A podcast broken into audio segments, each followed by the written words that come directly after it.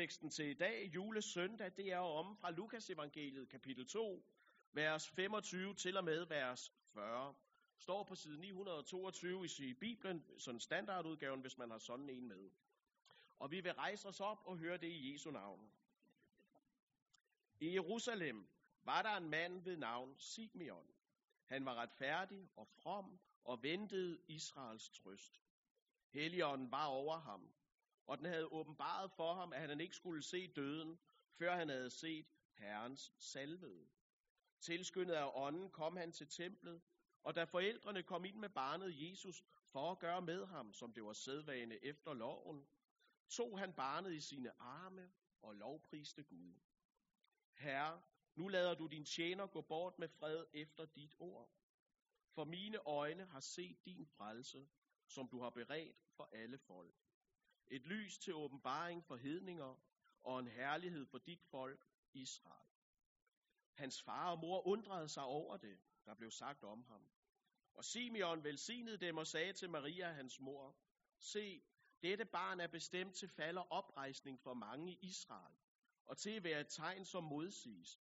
Ja, også din egen sjæl skal et svært gennemtrænge, for mange hjerters tanker kan komme for en dag. Der var også en profet Ine ved navn Anna, en datter af Fanuel af Ashers stamme. Hun var højt oppe i årene. Som ung jomfru var hun blevet gift og havde levet syv år med sin mand. Og hun var nu en enke på 84. Hun forlod aldrig templet, men tjente Gud nat og dag med faste og bøn. Hun trådte frem i samme stund, priste Gud og talte om barnet til alle, der ventede Jerusalems forløsning. Da de havde udført alt i overensstemmelse med Herrens lov, vendte de tilbage til Galilea, til deres egen by Nazareth. Og drengen voksede op og blev stærk og fyldt med visdom, og Guds nåde var over ham. Det er Guds ord. Amen. Værsgo at sidde ned, lad os bede sammen. Kære Gud og far i himlen, vi beder dig om nu, at vi også må se din frelse. Jesus, jeg beder dig om, at du må give os alt det, som vi har brug for og trænger til. Og Jesus, du ser, at vi er, vi er sidst på julen. Der er meget, vi allerede er optaget af, fyldt med. Ting, der har gjort indtryk. Ting, der, der fylder os. Ting, der kan spærre for, at du kan få os i tale i dag.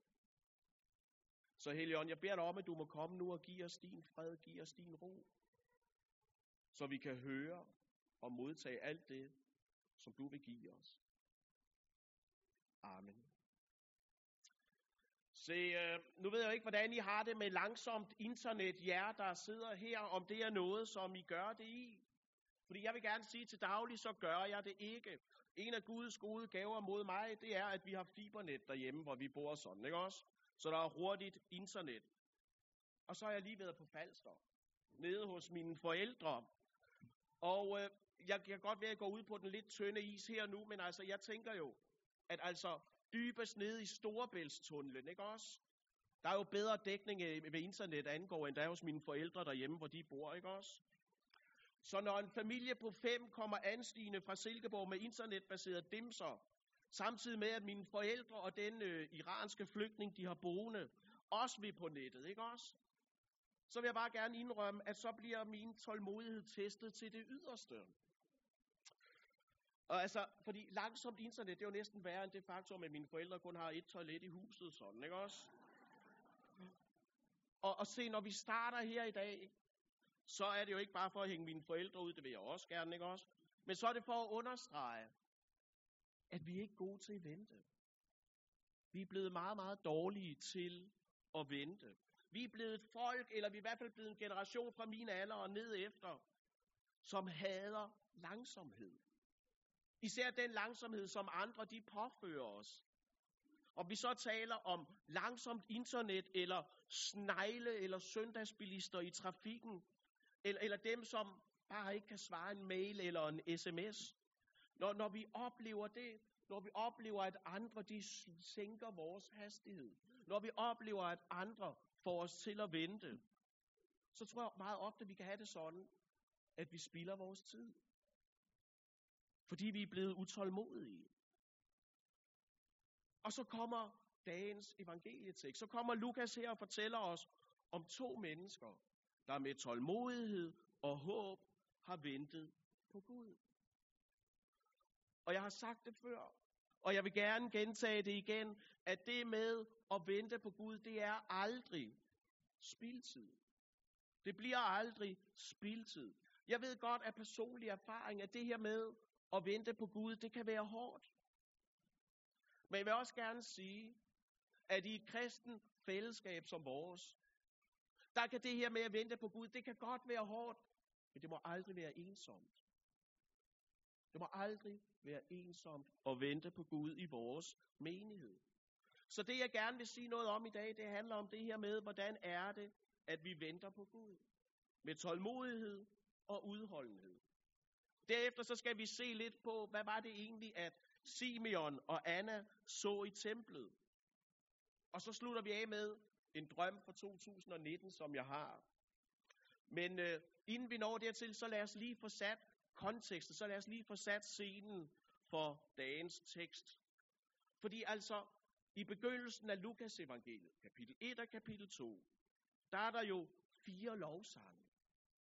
Starten af Lukas evangeliet er gennemvedet og gennemsyret af lovsange. Vi har jo først Marias lovsang, så synger Zakarias lovsang, så synger englene lovsang for markens hyrder. Og så følger Simeons lovsang. Og altså, hvis vi ser bort fra den her sang, der var ude på marken for hyrderne, så, så følger de her lovsange, Maria, Zacharias og Simeon, de følger jo det samme mønster. De har den samme treklang, så at sige. Med løfte, opfyldelse og lovprisning. Men inden vi når til den her lovsang, som Simeon synger, så er Jesus altså blevet født i Bethlehem.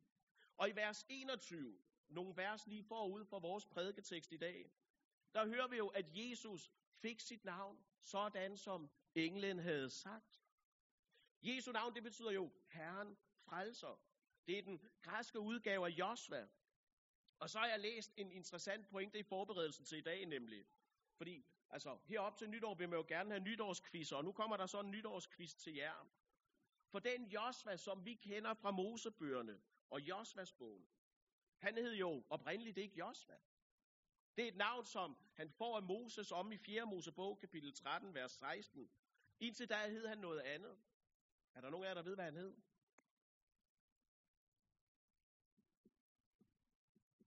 Men det bliver jo lang efter om det her kan jeg godt se, ikke også? Nogen, der har et bud? Han hed Hosea, som betyder frelse med en tone af udfrielse, sådan, ikke også? Så allerede Jesu navn fortæller noget om, hvem han er, og hvad det var, han kom for at skaffe. Så ved at Maria og Josef faktisk kaldte deres barn for Jesus, så demonstrerer de, så viser de, at de faktisk troede på det, som englen og hyrderne havde fortalt dem. Og nu var de så taget til Jerusalem. For efter Moseloven, så var en kvinde jo uren i 40 dage efter en fødsel. Så for at blive ren igen, så skulle hun til Jerusalem, og der, der skulle hun så rense sig med et rituelt bad, og så derefter så bringe et takoffer til Herren, som tak for den her renselse. Og derudover så tilhører alt førstefødt jo Herren, så derfor skulle de også frikøbe deres søn med en økonomisk gave, sådan at præsterne kunne leve. Så der, hvor vi møder Maria og Josef i dag, det er jo der, hvor hverdagen er sat ind. Hvor Jesus er sådan snart to måneder gammel. Og hvor det bliver bekræftet for dem igen. At Jesus ikke bare hedder Herrens frelse, men er det. Og det, som vi så har spurgt os selv om og hinanden i det her efterår her i kirken ved Søerne, det er jo, om Jesus er blevet din frelser. Om den evige forandring er indtruffet i dit liv.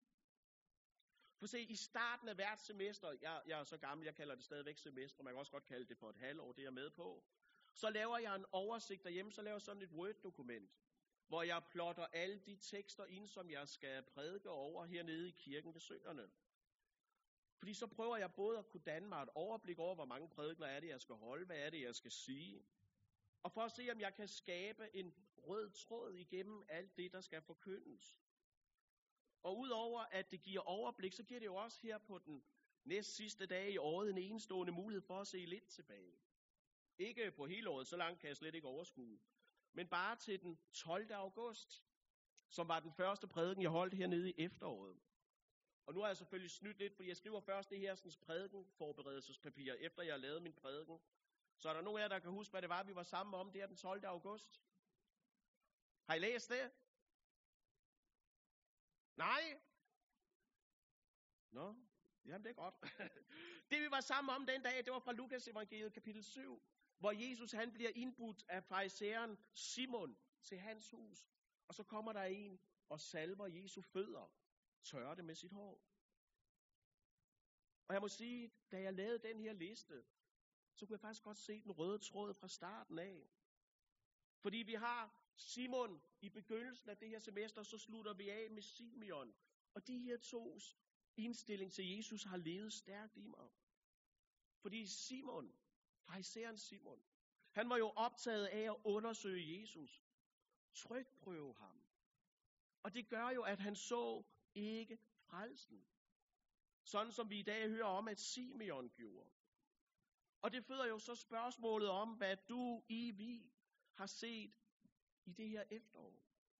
Har Jesus fået lov til at bane sig vej ind til dit hjertes trone og sidde på den? Har du oplevet og smagt den fred, som Simeon har, fordi han stoler på Guds ord? Fordi han så Jesus som opfyldelsen af alle Guds løfter. Fordi det er jo i virkeligheden meget enkelt at sætte på kort formel. Hvor Simon ville undersøge Jesus, der tilbeder Simeon.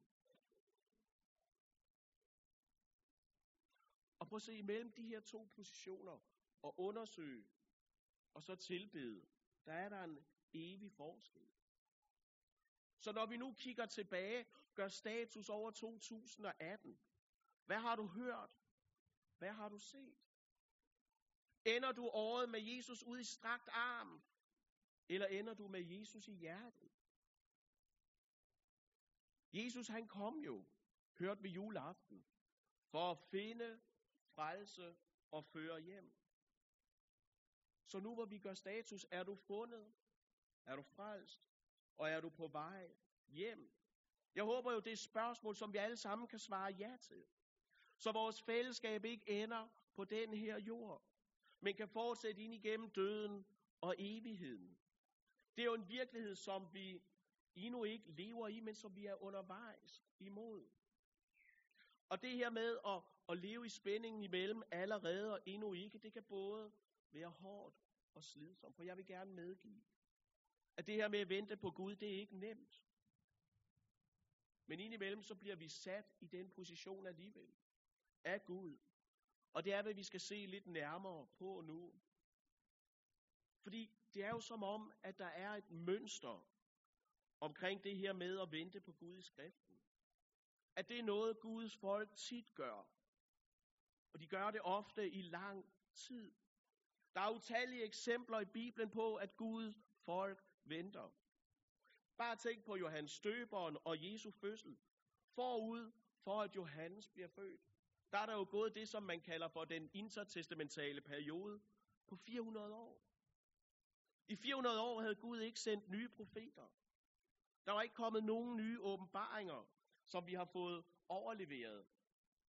Der var stille. Op igennem folkets historie har Gud oprejst profeter, konger, dommere. Der har været alle mulige mennesker, der havde et budskab fra Gud, og nu blev der stille. Og altså 400 år, det er virkelig mange generationer på den her tid. Der er mange generationer, der ikke har hørt noget nyt. Og alligevel så kan vi jo konstatere ved at møde Simeon og Anna i dag, at håbet om Guds indgriben og frelse, det har overlevet. Det har flyttet som en stille understrøm i nogle troende.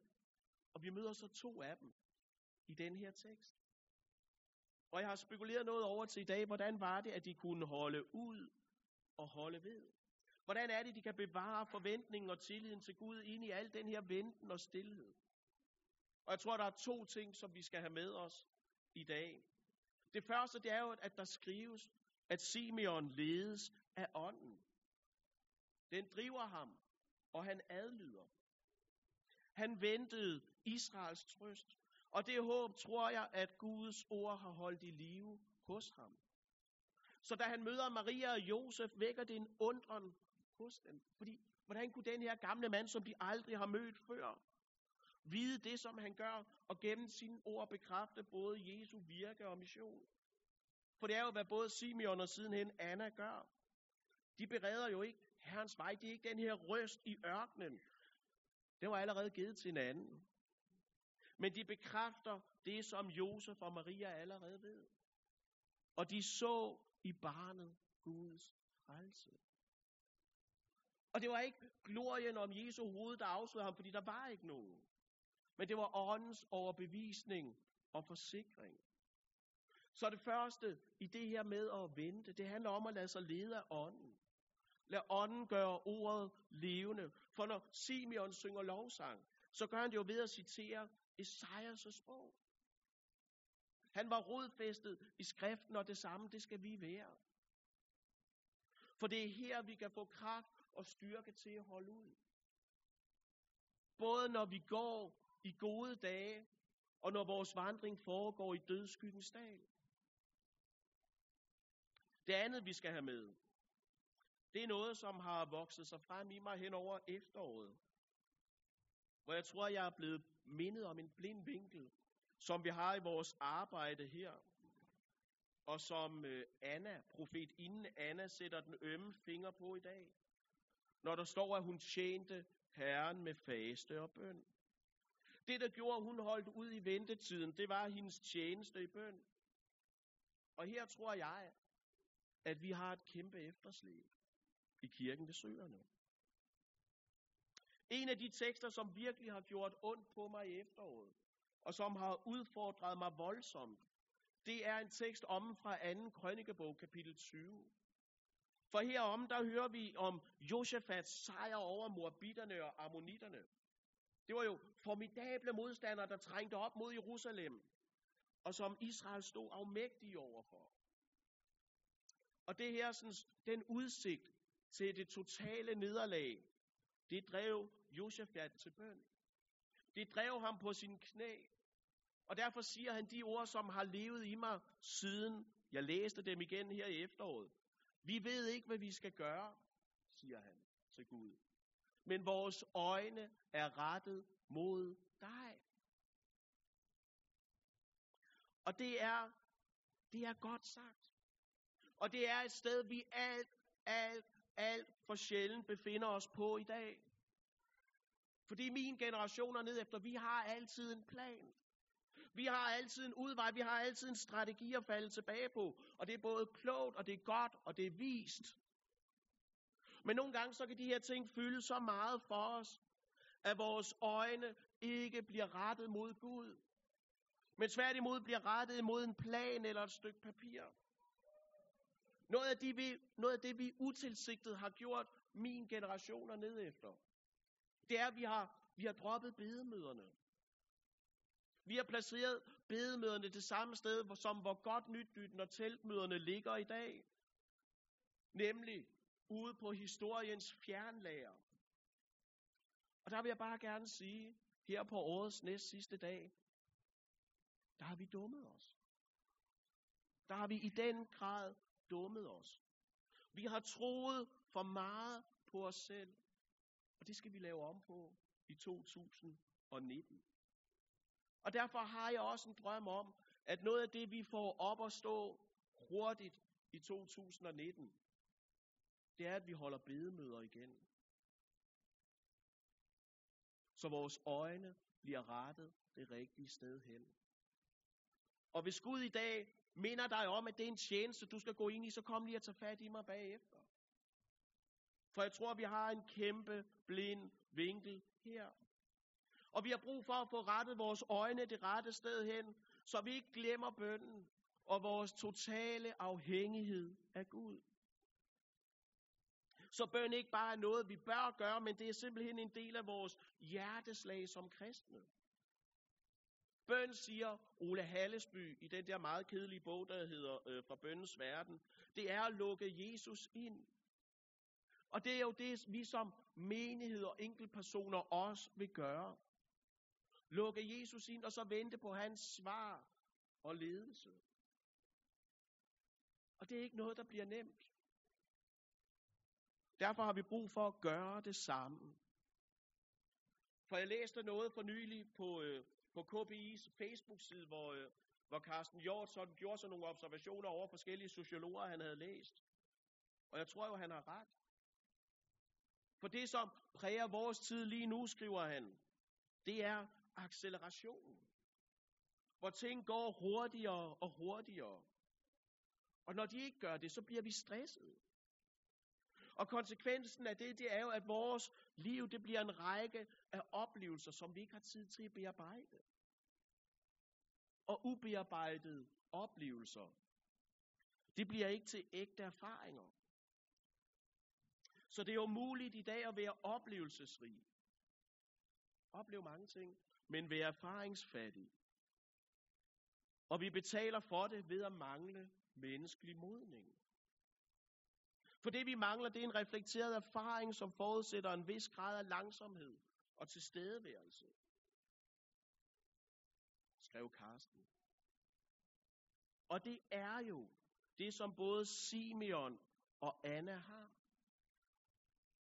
For de tjente Gud under åndens ledelse og i bøn. Og derfor var det, at de den her dag så Herrens frelse. De så ikke bare ham, der hed det, men som også var det. Og det er det næste, jeg gerne vil, at vi skal se lidt på nu, nemlig at Jesus frelser. For i den lovsang, som Simeon synger, der siger han jo, at hans øjne har set Guds frelse. Altså hele frelsen. Ikke bare noget af den. Ikke bare et brudstykke. Men hele frelsen. Fordi Kristus, han er alt, hvad vi behøver. Det er jo noget, som vi ugenligt bekender og erfarer, når vi kommer til nadver, for at modtage Kristi læme og blod. For ved at gøre det, så ved vi, at så har vi alt. Så får vi alt givet. Ved at have Kristus, så mangler vi aldrig i evighed noget. Det er jo en pointe, som Jesus stærkt understreger i sin bjergprædiken, når han siger, at hvis der er noget, der bringer dig til fald, hvis der er noget, der trækker dig væk fra Gud, så skær det af. Så gør dig fri for det. Så skal du give slip. For hvis du bliver trukket væk fra Jesus, hvis du bliver trukket væk fra frelsen, så har du intet. Og så mangler du i virkeligheden alt. For så har du ikke noget, der er stærkere end døden i din tilværelse. Derfor er det så vigtigt, at der ikke er noget, der trækker os væk. Men at vi aktivt arbejder på helhjertet hengivelse. Så vi kan være og blive hos Kristus. For Kristus, han er den anstødsten, der blev knust for os. Han er den, der blev forkastet, for at vi kunne blive accepteret. For den frelser, som Simeon han lovpriser, bringer ikke bringer frelse, men han bringer også dom. Han kommer på en sådan måde, at han ikke kan være andet end til anstød for dem, der ikke vil se sig selv som syndere, som ikke tænker, at de har brug for en frelser. Og sådan må det jo ikke gå os. Det må ikke være os, der tænker sådan. For prøv at høre, Jesus blev jo ikke forkastet for sin egen skyld, men for vores. For din skyld. Så den fred, Simeon taler om her, det er kun en, man opnår, når man indser, at det er alene Jesus, som frelser. For korset var jo ikke et uheld. Men det var med vilje. For din skyld og med din synd. Det var med det, Jesus han hang der. Og derfor så er Jesus også trøsteren, der kan bringe lægedom til alle sår. Og ham, der kan stille alle savn. Fordi en dag, der vil han gøre alting nyt. Der kommer en dag, hvor sorg og synd og sygdom og smerte ikke længere skal plage os. Ikke længere skal være vores hverdags erfaring. For Jesus kom, fordi Gud viste os noget. Og det er noget, der endnu ikke er opbrugt. Det er noget, der har omsluttet os i hele 2018, og som også i 2019 vil bære os.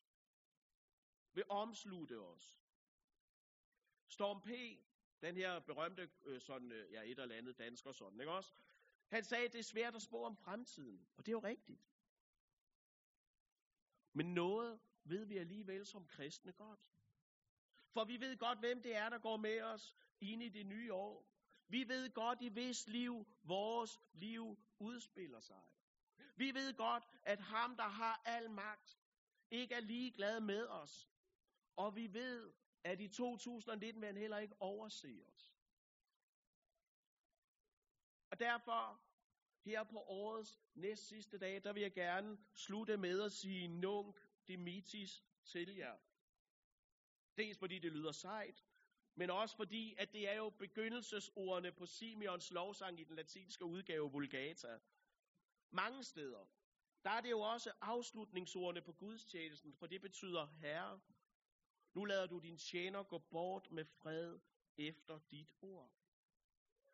Og det er virkelig mit ønske for os alle sammen. Det er mit ønske for jer, at I går med fred efter Guds ord. Hvad er det, der har kendetegnet KVS i 2018? Jeg tænker, det er, at Kristus er blevet ophøjet. Det er, at evangeliet er blevet prædiket. Byrder er blevet delt. Og hverdagsmissionærer er blevet udsendt. For prøv at høre. Vi var jo med den her dag, Simeon lovpriste Jesus. For Kristus er blevet vores lys. Og derfor vil vi også i 2019 drive mission. Og her kommer vi så til det store ønske, jeg har. Der er to ting, som vi endnu ikke har gjort i kirkens historie. Og altså, jeg håber egentlig, at vi kan gøre begge ting i 2019, den ene lidt mere end det andet. Vi har aldrig haft et bryllup. Der er nogle af jer, der godt kan tage og arbejde lidt på sådan, ikke også? Og for det andet, så har vi aldrig holdt en udsendelsesfest. Vi har faktisk aldrig holdt en udsendelsesfest. Fordi der er nogle af jer, der har hørt et kald til at rejse ud som missionærer. Fordi at vi også vil vinde en mere for Jesus. Derude, hvor der kun bor folk, som vi ikke kender. Vi vil nemlig gerne drive mission. Vi vil gerne slippe evangeliet løs, sådan at der kommer en evig forandring i folks liv. Dels her, hvor vi bor, men også der, hvor evangeliet ikke er forkyndt endnu. Og derfor så vil vi i 2019 rette vores øjne mod Kristus. Dels fordi der er liv i et blik på det blødende lam, men også fordi at vi vil ledes af ham. Så vi tjener ham der, hvor han vil, at vi skal være. Julenat, der var herberget fyldt med påskemorgen, der er graven tom. Og bedre budskab kan vi ikke sendes med. Så derfor, kære menighed, kære kirken ved søerne, tak for i år. På gensyn i det nye år, om Gud vil. Nunk dimitis. Lad din tjener gå med fred efter dit ord. For vi har set din frelse. Han har fået lov til at lave en evig forandring i vores liv. For vi vil ikke bare undersøge. Vi vil ikke bare holde ud i strakt arm. Men vi vil tilbede og lovprise. Lad os bede sammen. Kære Gud og far i himlen. Vi beder dig om, at det må være vores virkelighed. At vi ikke holder dig ud i strakt arm, men at du sidder på vores hjertes trone. Og Jesus, jeg beder dig om, at du nu må lade os gå med fred efter dit ord. Fordi vi også har set din frelse.